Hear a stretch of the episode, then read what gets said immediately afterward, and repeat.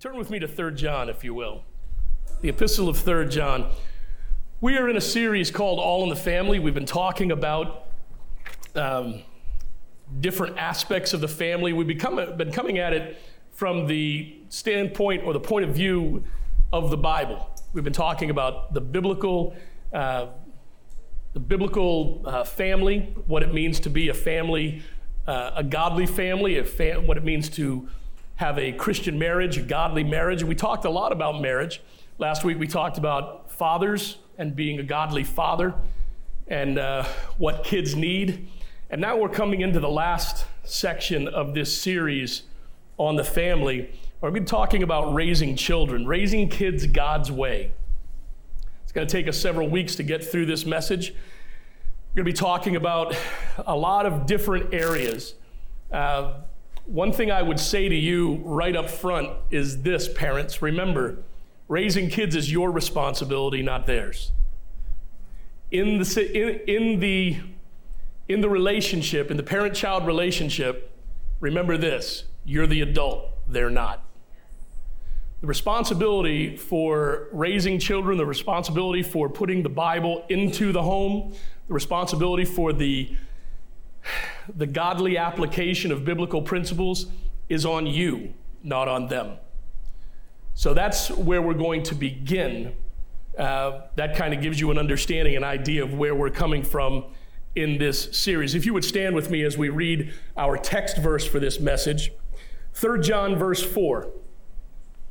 3 John verse 4 simply says, I have no greater joy than this, to hear that my children are walking in truth. I have no greater joy than this to hear my children are walking in truth. You may be seated.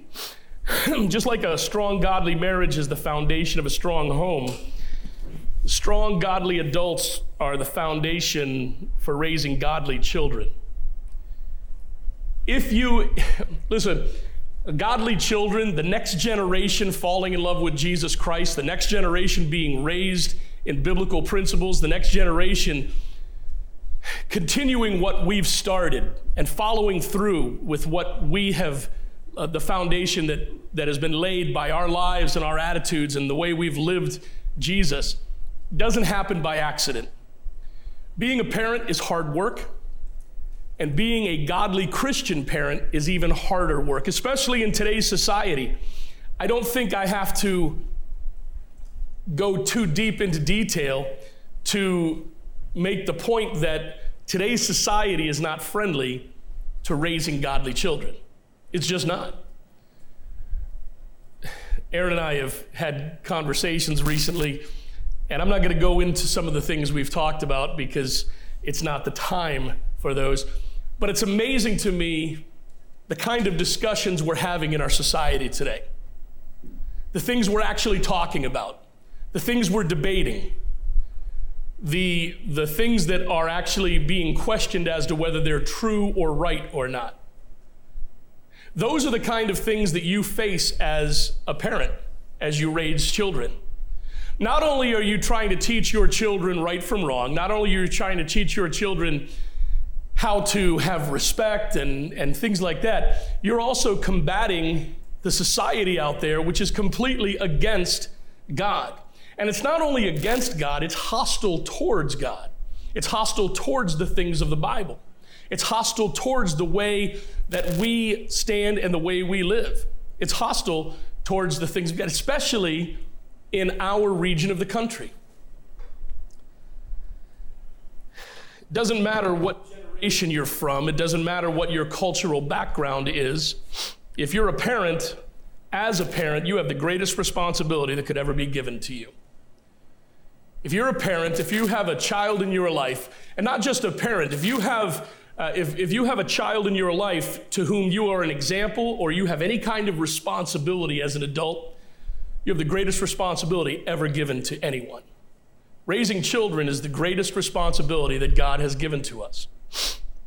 Andy Stanley said this Your greatest contribution to the kingdom of God may not be something you do, but someone you raise. Your greatest contribution to the kingdom of God may not be something you do, but it may be someone you raise. Raising children doesn't come naturally, despite what anybody says. I remember in my, when I was growing up and uh, when I first became a father, people said, Oh, don't worry about it. Once you have children, it'll all come naturally. Uh, okay. nice thought. It doesn't. Raising children, some people are better at it than others. Some people just, that's, that's the desire of their heart to be a parent. And for some people, it seems to come naturally. But it doesn't really come naturally for everyone, and raising children according to the plan that God has laid out in His Word is even more unnatural. Why? Because it goes completely against society. It goes completely against everything that is being pumped into us on the internet, on TV, in print. If people, if, if you still read magazines or books, actually hold them in your hand instead of seeing them on a screen.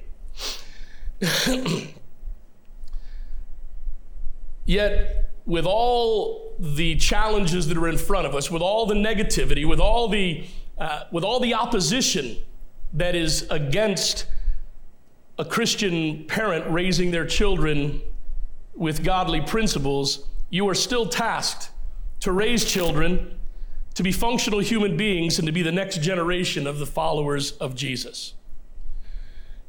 When we talk about Awana, I know we, we chuckle when Jonathan's announcement plays, and uh, it's it, it you know what you know what it does? It reminds you that Awana happens on Wednesday night. And we have a great turnout on Wednesday night right now. The, the men of the church, the, the men's Bible study, I think Mike said it's up to 12 now. 12 men meeting on Wednesday night, which is awesome. The ladies, I'm not sure how many they have on the Wednesday, because the ladies do their small group on Wednesday night and Thursday night. So I'm not sure how many, um, 14 is, and then like 18 ladies yesterday at an iced tea party, right? That was nice. I'll tell you what, what just gets me really excited as a pastor is tripping over children on Wednesday nights because they're all over the place in our Awana program. I think it's awesome. And of all the things we do, it, it's very difficult to qualify and it's very difficult to, to put one as more important than the other. But that Awana program and our Sunday morning program, combined with what you do with your children at home and how you teach them at home, is how we are efforting to make sure that this church continues beyond our lifetime. To make sure that the witness of Jesus Christ goes beyond us. See, what we're trying to do is raise the next generation of followers of Jesus. That's a very difficult task. Children are close to the heart of Jesus. During his ministry on earth, he spoke of children often and he used them as examples of true faith in him. How many times have you read in the Gospels that Jesus said, The kingdom of heaven is like a child? It takes the faith of a child to understand or to enter the kingdom of heaven. Over and over again, he said these things. He told his disciples not to keep them away from him because their faith and love mirrored what is necessary to become a Christian. And he gave a stern warning to those who would consider hurting a child and said that death by drowning with a millstone tied around your neck is easier to contemplate than what would happen to you if you harm a child. Of the three people that are recorded that Jesus raised from the dead, Two of them were children. Jesus did and said much that uh, said much to convey to us the great responsibility that is ours when it comes to raising children. And he also gave us some food for thought to contemplate and understand the devastating effects that bad and irresponsible parenting can have on a child. Our world today is seeing exactly what can and will happen when parents fail to take seriously the responsibility and the sacrifice that is involved in raising children. Yes, I used those two words, and I think those are two of the most powerful words that can come to us as adults uh, responsibility and sacrifice. If I were to, if, if you were to ask me what the biggest mindset change that must happen for a parent when raising a child, it would be this you must learn to sacrifice. Remember what we said a couple weeks ago in the sermon? I say this quite often, and it comes from Rick Warren's book, Purpose Driven Life. It's not about you. Parenting is not about you. Parenting is about the child. Parenting is about children. Making sure that you're a godly parent is about you.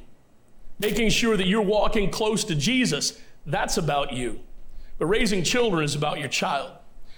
Too many times in this generation today, in our modern society, we are making parenting about ourselves. And, and folks, let me say this. I, I, tell my boys all the time if, you, if you're ever around our family, if you're around, um, but Zach's not in here, and Gabriel and Michael are in the show. Oh, Zach's back there, hiding behind the computers.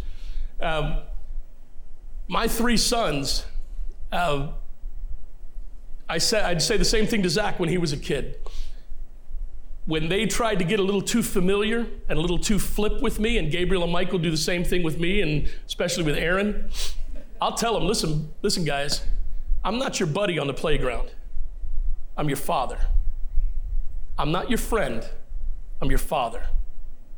Now, at the age of 37, Zach and I now, our, our relationship has, has, has grown into a friendship relationship, and we're very close in that way. But when my 10 year old sons want to try to be very flip and very uh, smart aleck with me, I don't know what word you use in your home, you might want to keep it to yourself. I'll tell them that. Because it's not my job to be buddies with my boys. It's not my job to be their friend. It's my job to be their father. It's my job to be their guide through life. It's my job to be their instructor. And yes, it's my, it's my job to be the one who, who brings punishment into their lives, which is actually the hardest part of being a parent, I believe. Dr. Tony Evans said this it's far easier to shape a child than to repair an adult. It's very true. It's far easier to shape a child than it is to repair an adult. Unfortunately, ruining a child for life is easier than preparing a child for life. I'll say that again. Unfortunately, ruining a child for life is easier than preparing a child for life. Now, no one is perfect, and being a parent isn't about being perfect. And every parent will make mistakes.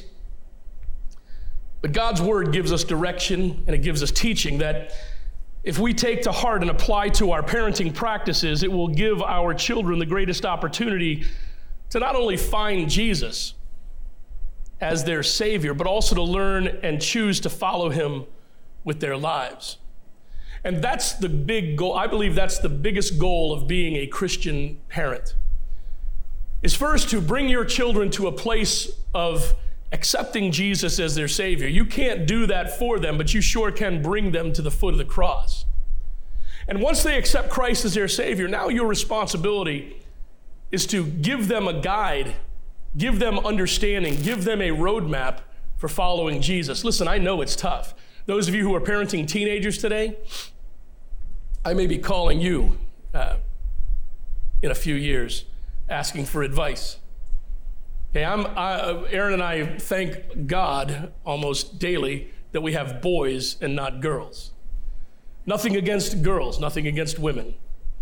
I, that's God, that's God bless you. But I would go to prison if I had teenage daughters today. Uh, I, I'm pretty sure of that. I'm pretty confident in that, in that declaration. Okay? It's very difficult today. One thing I would say before we ever get into the, the points of this message is this please don't give up. Please don't throw in the towel, parents, because your children need you to have endurance. Your children need you to stand strong, and they need you to fight against those powers that are trying to tear down your will and your desire to raise a godly child. Watching a child walk away from faith is painful and it's tragic. We read in Matthew 16, 26, what will it benefit someone if he gains the whole world yet, you, yet loses his life? Or what will anyone give in exchange for his life? And I would take that verse and make a secondary application in this way Parents, what's more valuable to you than your children? What is more valuable in your life other than your marriage? Because I said that uh, uh, when we were preaching about marriage, that merit that your marriage is the number one responsibility in your life as a married adult. And that's where you that that is the, the secret to a strong home is a strong marriage. But the secret to um, successful parenting for a for a couple is being strong in your marriage, and that will uh, that that will help you to be a much better parent. But parents, I would ask you this question: What is more valuable in life than your children? And you can say and make all the excuses you want. I'm doing this for my kids. I'm doing this for my family. I'm doing. Are you really? Are you really doing it for your family? Are you really making all those quote unquote sacrifices for your children? Or are you doing it for yourself? Or are you doing it for self fulfillment because that's what society tells us that is important today? What is a greater resource for the future than our children? The obvious answer to these questions as a Christian is nothing. And that's why it's imperative that parents who follow Jesus know what his word has to say about raising his greatest resource. It's vital, folks, as Christian parents, it's incredibly important that we know what the Bible has to say. Not what, uh, not what the internet tells you, not what the latest buzz is on online or the latest books that will tell you or the latest uh, whatever that comes out from, uh, from psychology tell you how to raise children as Christian parents, it's imperative that we know what the Bible has to say. Now, I'll give this disclaimer before we get into all this as well. You may not like everything I have to say. That's okay. That's all right. But this is not my opinion. I want you to understand that. This is not my opinion. This is not John Chase's book on how to raise children. What I'm going to be sharing with you are biblical principles from God's word about what he expects us as parents to do, the tools he expects us to use as we raise children. Now let me just give let me just let me let me just pull the curtain back for a second and tell you this. We are going to be talking about discipline. And we've been talking about discipline as Christian parents. Now, some of you instantly think, oh, he's a he's a uh, pastor. He must be talking about spanking kids. Listen, I don't care whether you spank your kids or not. That's entirely up to you. Spanking your children is legal in Massachusetts, as long as you spank them on the, uh, in the right spot and use your hand. Can't use a, can't use a two by four. You know? Although sometimes that's exactly what's needed.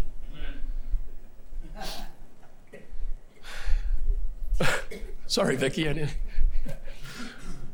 but we are going to be talking about discipline. And you may, you may not believe in corporal punishment, and that's between you and God. I'm not here to convince you one way or the other. But there is godly discipline that needs to be exercised in your home for your child. And we're going to be talking about that. We're going to be talking about some things that you may not be comfortable with, things that you may not have heard before. But I promise you, it's going to be the Word of God and it's going to be biblical principles that will help us as Christian parents to better raise our children. Adrian Rogers, a pastor from the South, said this Children are truly a blessing from God. Unfortunately, they don't come with an instruction manual. But there's no better place to find advice on parenting than the Word of God, which reveals a Heavenly Father who loves us and calls us His children. It contains great examples of godly parents. It gives direct instruction on how to parent, but it is filled and is filled with many principles we can apply as we strive to be the best parents we can be. You are not called to be perfect. You are not called to be the model parent. You are called to be the best you can be according to the Word of God and through the power of God.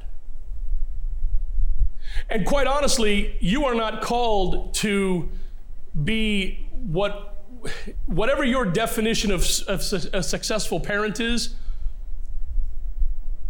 you need to refine that and filter it through the Word of God because it's not your job to make sure that your children become responsible adults. Once they become adults, that choice is on them now.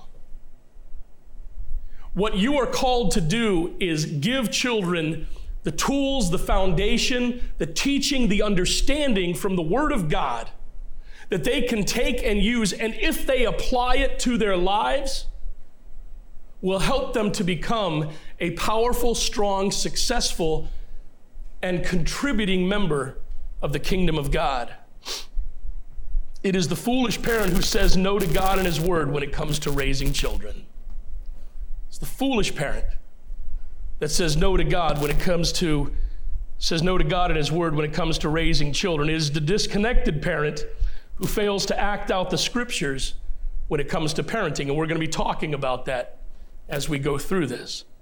It's the dysfunctional and unlo- unloving parent who fails to see the incredible importance of godly principles in raising children. And it is the sad parent who looks back with regret on the time they had to raise their children in the Word, knowing they wasted those years. And let me say this as well you may not have begun raising your children according to the Word of God, but it's never too late. It's never too late to incorporate the principles of God. Listen, I don't care if your children are adults. Some of you, your children are making choices now. They're older kids and they're old enough to make their own choices. You may not think so, but they think so, and that's part of what the clash is between parents and children, teenagers, older teenagers. But can I, can I just encourage you with this, parents? Don't give up and don't give in. Don't give in to what the influences in their lives are telling them is true and right. Stand strong in your principles. Stand strong in the Word of God. You can do that in love. But don't allow society to change the way you parent and to change the way you apply the Word of God. And a lot of this is going to make sense as we get into this message. There are no guarantees that your children or your child will choose Christ or that they'll choose to follow Him with their life. But your job as a parent isn't to make those choices for them. Your job is to equip your children with the tools they need in order to make the best and most informed choice that they can for their lives.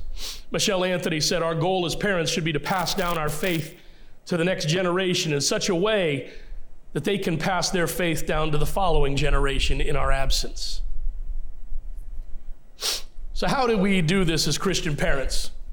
How do we do this? And I hope that this introduction has, has laid a foundation of the importance and the heavy weight that is on us as parents because it is a heavy weight.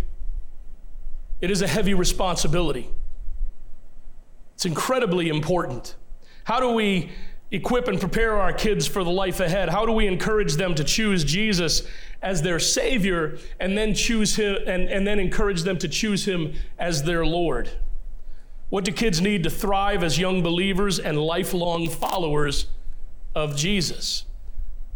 The first thing they need, I believe with all my heart, is that your children need to know that you trust God. They need to know that you trust God. I make no bones about it, and I share quite often uh, tales from my childhood the way I was raised. I quite literally was in church at the age of four days old. Been there ever since.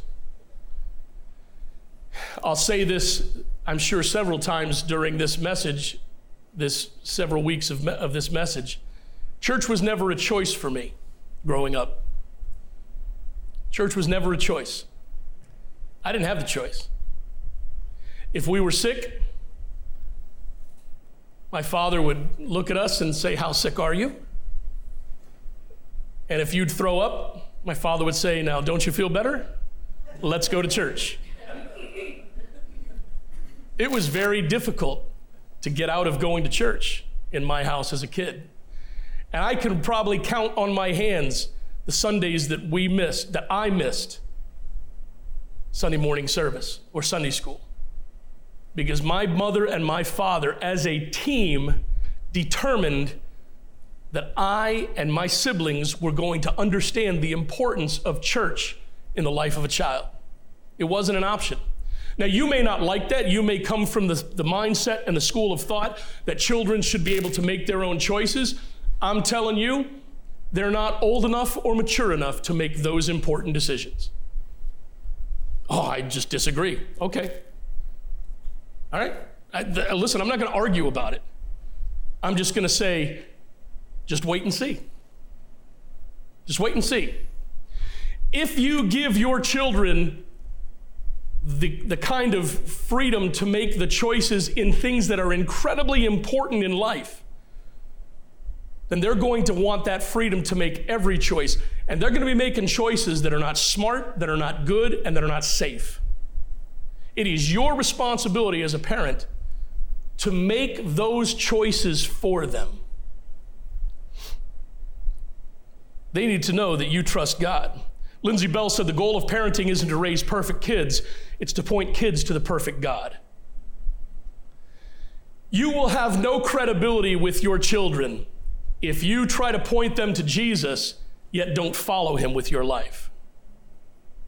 If you don't back up what you're trying to teach your children with the life that is honest to God, a life that is pure before God, a life that does its best to follow Jesus Christ in everything, then you're not going to have any credibility with your children. So, the first thing your children need to know if you're going to raise them in a godly home is that they need to know that you trust God. Deuteronomy 6 verses 6 through verses 5 through 9 says this, love the Lord your God with all your heart, with all your soul and with all your strength. These words that I am giving you today are to be in your heart. Repeat them to your children. Talk about them when they sit in your house and when you walk along the road. When you lie down and when you get up, bind them as a sign on your hand and let them be a symbol on your forehead. Write them on the doorpost of your house and on your city gates. Back in the days, uh, back in these days, uh, Jews had what were called phylacteries. And phylacteries were nothing more than a leather pouch with cords attached to them.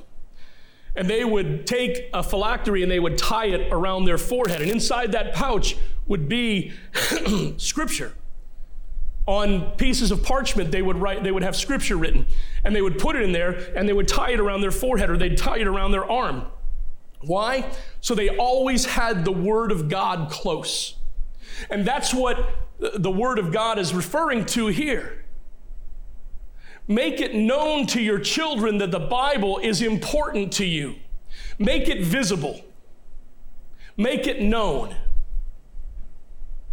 In your house, make sure that children know. Make sure that they see the Bible. Don't hide the Word. That's why I encourage people listen, having the Bible on your phone is a great idea because you can take it anywhere. But I believe with all my heart every Christian should own a physical Bible. Now, you may not agree with that. That may not be your, your thing. You may be modern and you think everything is electronic, and that's great. But I'll tell you what, especially as parents, there is nothing greater than seeing your, than your children seeing you sit down at your table reading the Word of God. Sometimes my boys have come up behind me or come up behind Aaron, and they'll see us reading our Bible, and they'll say, What are you reading? And we'll say, It's the Bible. Do you want to read with us? And, and they start to read along with us. And I think that's great. I think it's awesome. I want my sons to know that the Bible is important to me. That the Bible is what is the foundation not only of my house or, or my life, but my marriage and my home. I want them to understand that. And if I'm going to have any credibility in raising my, my, my children according to the Word of God, they must know that it matters to me. They need to see you reading your Bible. Now, as an aside, I think not only do they see, need to see you reading their Bible, I believe that children once they get to the point where they can read and understand, they need to read the Bible themselves. And maybe you sit down and have devotions with them. Maybe you sit down and read the Bible with them. And people ask me a lot, what books of the Bible are good for my children to read? So let me tell you, in my opinion, I think kids that are 12 and under, I think reading the Gospels is a great idea. Reading the Gospels, reading the stories about Jesus, Him healing, reading the parables of Jesus. What better way for a child to be taught about Jesus than to be taught by the words of Jesus? And I think another great book of the Bible for kids that are 12 and under to read is the Proverbs. Read through Proverbs. I mean, how, many of you, I'm not going to ask you to raise your hand, but many of you in your daily devotions, it, incur, it includes reading a proverb every day, right? Many of you read, read a proverb or read part of a proverb every day. Proverbs are filled with wisdom. Proverbs is filled with good advice and good counsel as to how to make good choices, good godly choices in life. So, re- having children that are being formed and their mind and their understanding is being formed, read the Proverbs is a great idea because it's giving them a moral, functional compass by which to live. Read Proverbs to your kids. Now, when they get to be teenagers, things are a little bit different. And I think reading through the book of Acts, because Acts talks about that early church and how they stood up to peer pressure, and how they stood up to society, and how they took a stand for Jesus, even though it was difficult, they took a stand. And having that example in their life and reading about true life people who stood up for what they believed and didn't cave in to the pressure of society is just an outstanding example. Reading Ecclesiastes, because teenagers are getting to the point where they're making those choices about what they're going to be in life. And and, and being successful and having a lot of money and having a great career. All these things are what is really taking hold in their lives. Yet, once again, Solomon wrote Ecclesiastes, and Ecclesiastes is filled with warnings about what not to make the God of your life. Don't make money your God because it's just emptiness. Don't make success your God because it's just emptiness. If you're raising young men, teach them not to make women their God Listen, we have a we have we have twin boys. That Most of you know that, and they are very close. They're very tight. Yet they are incredibly different. Michael, if you notice, one thing you'll notice about our sons is that they have a lot of hair, right? They get that from me. Literally, they got it. Oh, just kidding. Our sons have a lot of hair. Gabriel could care less. Right? Gabriel's, Gabriel's hair is, is uh, tight curls, and he could care less. Man, he wakes up in the morning, and it's like, it's like a mountain range. It's got dips and valleys and everything. He doesn't care. In fact, this morning, Erin said, Guys, you need to go comb your hair. And Gabriel says, Mom, I'll just wear a hat. That's his answer to everything just wear a hat, right? Michael, and some of you guys are like, Yeah, I get that. Michael, on the other hand, he is Rico Suave. Michael is Puerto Rican to the core. Because Michael is all about, I gotta have the hair slicked back, man. I gotta be, I gotta look, I gotta look the part, you know? And Michael is gonna be the guy that makes sure that he does this to all the young ladies. And I'm gonna be the father in the back smacking him in the head. You do that again, kid, I'm gonna lock you up. We need to make sure that our sons understand that life is not all about women. And Solomon warns about that. And that women, we raise our children, our, our daughters to understand life is not all about finding the right man. And you are not complete just because you have a man in your life. You are complete without a man because you are complete in Jesus. If God blesses you with a husband, then he blesses you with a husband. But if not, you can be a great woman of God and still be single.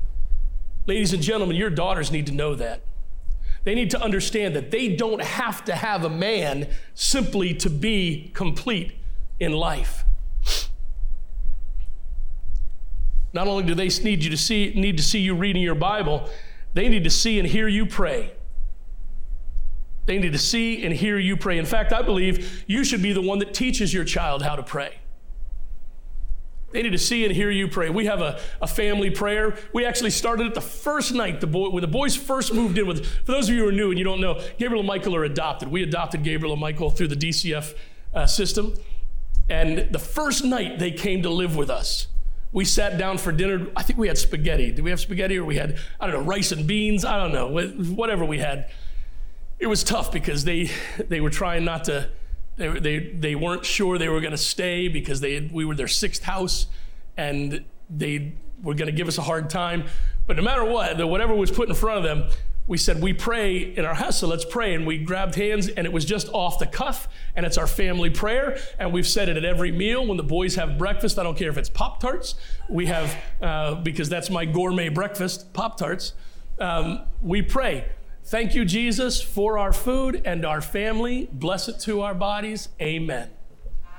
I love you. And our boys say that all the time. And, if, and now, if we forget to pray, they won't start eating. They'll say, Hey, Dad, did we pray for breakfast? Hey, Mom, did we pray for lunch? And and when people come over, some of you who have had dinner at our house, you come over, you know. And, and when we and if we have a church function, if you ask me to pray, guess what we're gonna say? We're gonna do the Chase family prayer. I want my boys to know about prayer. We pray before, while we're in the truck taking them to school in the morning, we pray. I pray with them before they go to sleep at night. And I want my, my boys know that on Saturday, there's a point in time on Saturday where dad takes a prayer drive, where he goes and he just prays for Sunday. I want my boys to understand that me and their mom, we believe in prayer. And not only do we believe in prayer, but we actually pray. They need to see you, they, they need to hear you talk about your faith. They need to hear you talk about the things of God. We just put a pool up yesterday. Finally, got that pool up. Our sons know that it's a blessing from God. It's not because mom and dad just are so wonderful. They know that God blessed our family with a pool. We don't live five minutes from the beach, although my wife would love that we have we have sand in the backyard around the pool and we now have a pool. And that's a blessing from god. I'll, bring i'll bring sand in to make it a beach for her. That's fine.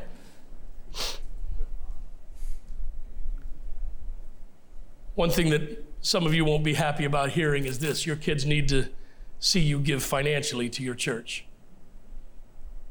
They need to see and know that you financially support your local church if you expect the kingdom of God to continue, if you expect the church to survive beyond your generation, you will pass on. Not only you will, will you contribute financially to your local church, you will teach your children. I know some parents who, when when their kids are sitting with them, they allow their kids to put the offering in the plate when the plates were passed. I think that's a great example. Or when they would take a Sunday morning off, uh, a, a Sunday school offering, they would give their kids money to give uh, the offering. I remember when Erin first came to our church. Uh, she was brought by Grace, uh, Grace Che, who used to play the piano for us. And the first Sunday, we took up the offering, and Erin didn't know what was going on. And Grace reached into her envelope and handed Erin some money for Erin to put in the offering plate. She was discipling Erin in how to give and support our church.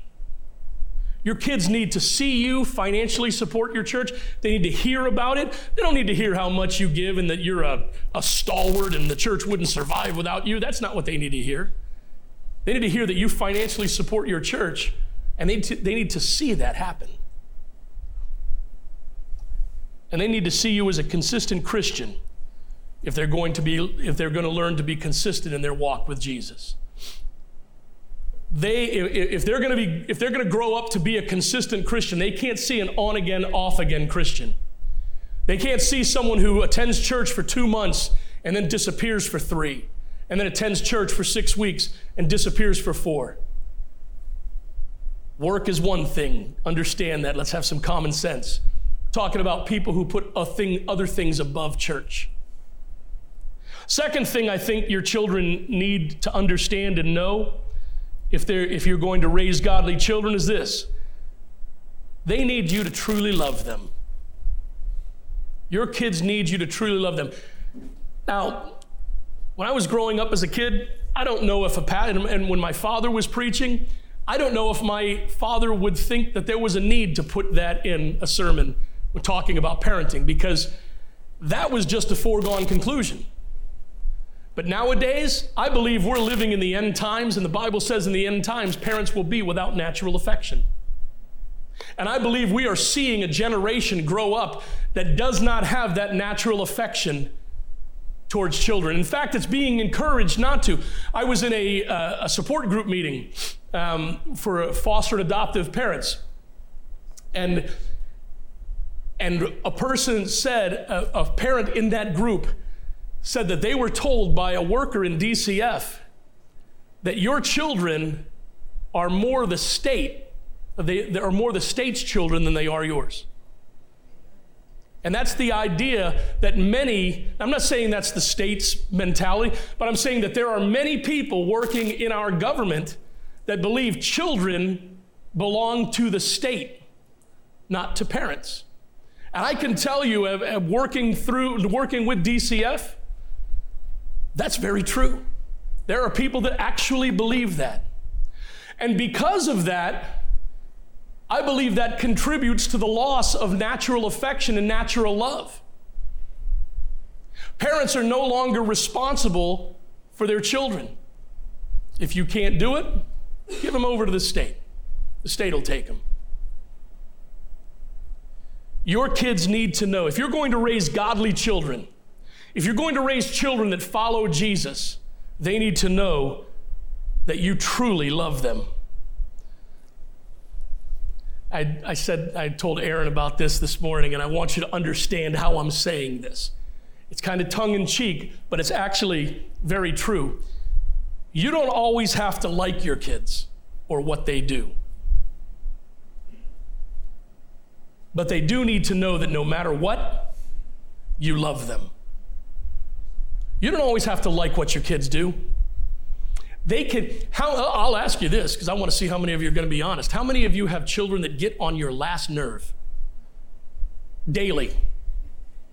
And they're adults. By the minute, even when they're away from you, they're on your nerve. Uh, thank you, thank you, thank you.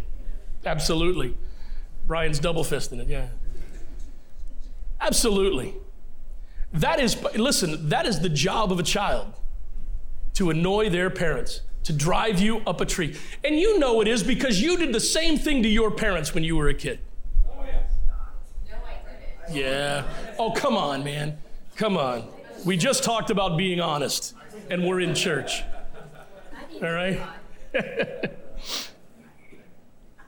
kids are going to try you.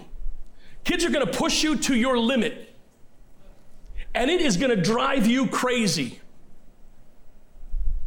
It's okay not to like what they're doing, but it's never okay not to love your child. And it's never okay not to let your child know that you love them. 1 John 4 7 and 8 says, Dear friends, let us love one another. Because love is from God, and everyone who loves has been born of God and knows God. The one who does not love does not know God, because God is love. If you don't love your child, you are not mirroring God to your children. If you are not showing your children love, and if you are not showing them the love of God, you are not mirroring God to your children. And that's part of our responsibility to let them know that we love them.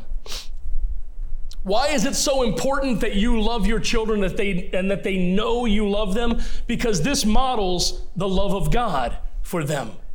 Listen, God's not always going to like what they do. God doesn't always like what you do, but He always loves you. And you can never outrun God's love. You can never get away from God's love. You can never be too far away from His grace where it cannot reach you. And your child needs to know that. Your child needs to know that no matter what, no matter what choices they make in life, you may not like them.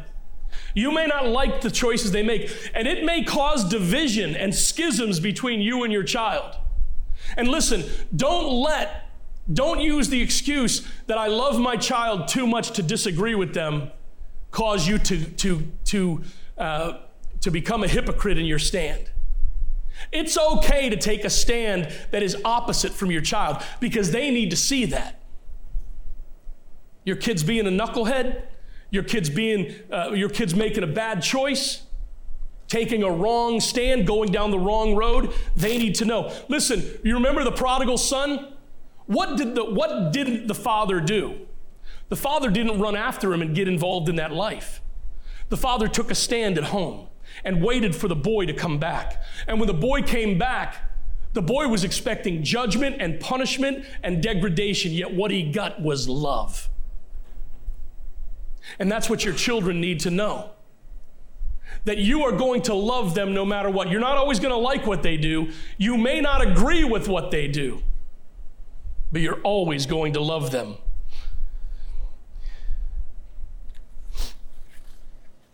And the third thing, last thing we're going to cover today is this they need you to be a godly example. Your children need you to be a godly example. Someone said if we don't teach our children to follow Christ, the world will teach them not to. If we don't teach our children to follow Christ, the world will teach them not to. Folks, that is that, that's that's today. That's society today. That is what they're getting over and over and over again, whether it's on TV, whether it's in school. Listen, you may not you not be, may not be a big public school person, but you should be.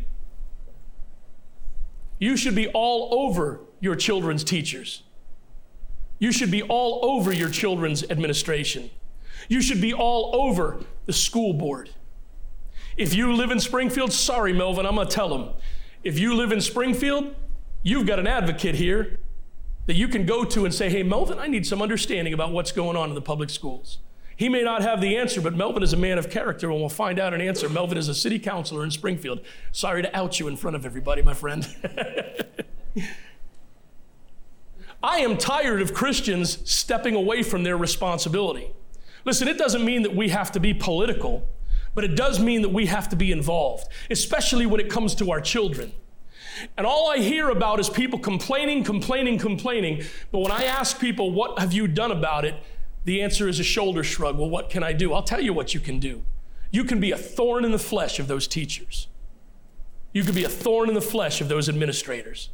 You can let it be known that you don't expect that kind of treatment or that kind of teaching, and you disagree with what's going on.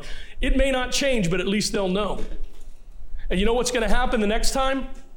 I'll tell you from experience. They're going to contact you. They're going to come to you and ask what's going on. If, if, you would, if you would agree with this, if you would back this, that's what's going to happen and your godly stand for truth and what's right will have an effect. your kids need a roadmap for following Jesus. You need to be the author of that roadmap.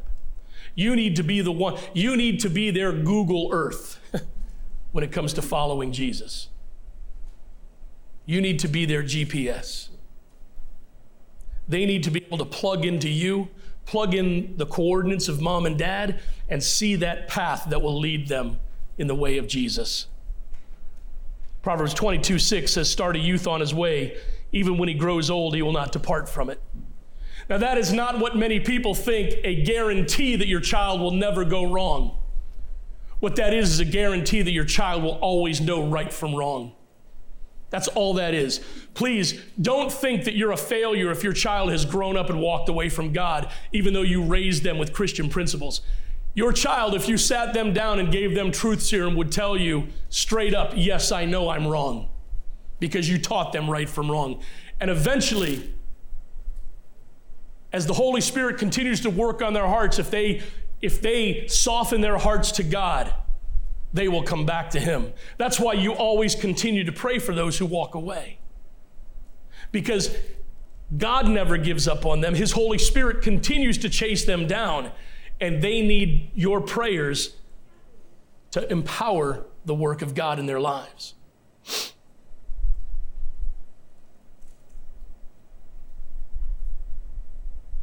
Your kids need a role model, not a hypocrite. Your kids need a role model, not a hypocrite. You don't have to be perfect, but you do need to be honest. You do need to take that stand. Listen, like I said, you and I may not agree on everything. We may not agree on all, all things that are, that, that the, the things that you choose to do in your life may be things that I choose not to do. And there may be differences of opinion among your friends.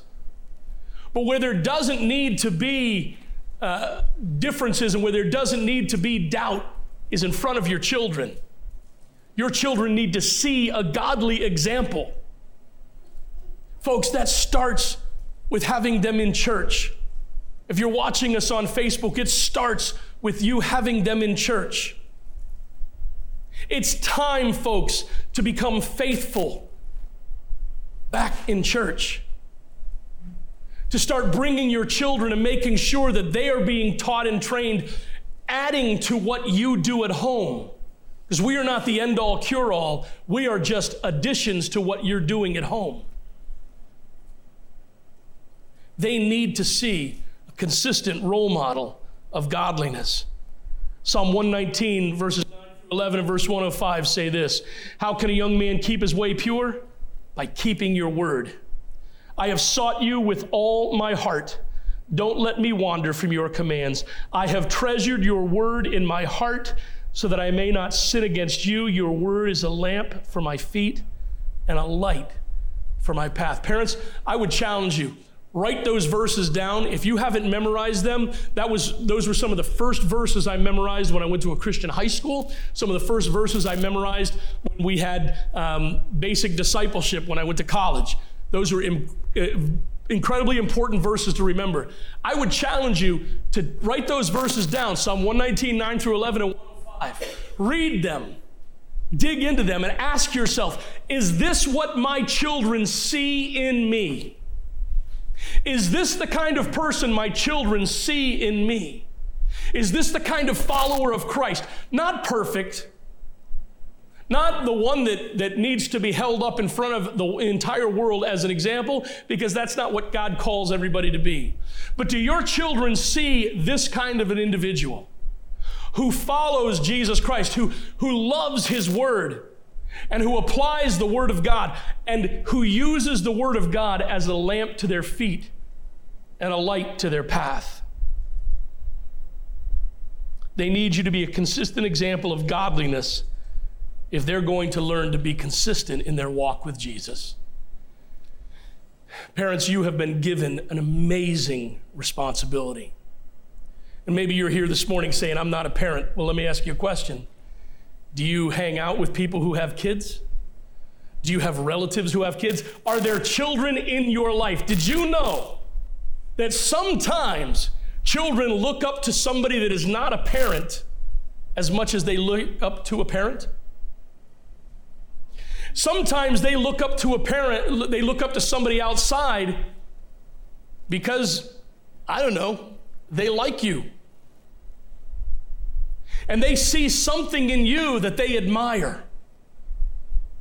Are you being the example of a godly, Christ honoring Christian that those children can model their lives after? That they can say, I want to be like so and so because they seem to have it all together. And what seems to be the backbone of everything they're doing is their faith in Jesus. Children are a treasure from the Lord. We love kids. We love having children. And I love being a dad. I just, I love being a father. I truly do.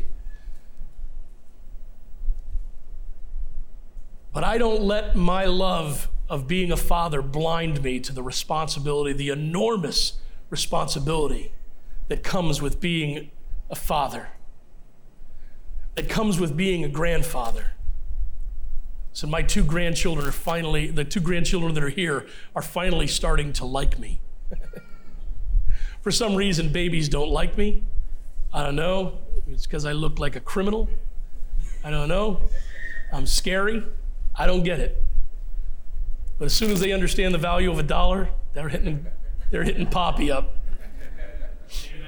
That's it. I want my grandson Jack to see his Poppy as a man of God, as one who is consistent in his walk, as one who believes that God is incredibly important, that church matters, and that the Bible is the ultimate authority for a life. I want my granddaughter Lorelei to see that as well. What do your children see in you? What are you projecting to them? Would you bow your heads with me in prayer? Lord, we thank you so much for the privilege of being in your house today. Thank you, Lord, for the many blessings that you give to us. Lord, the way you watch over us. We thank you that you've given us this place, that this church uh, survived this last year plus, and that we still have a place to come and worship you.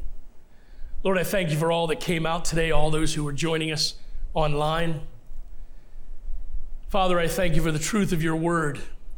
Lord, one of the, one of the most exciting aspects of our church to me right now is our children's ministry. God, it's exciting to see these kids.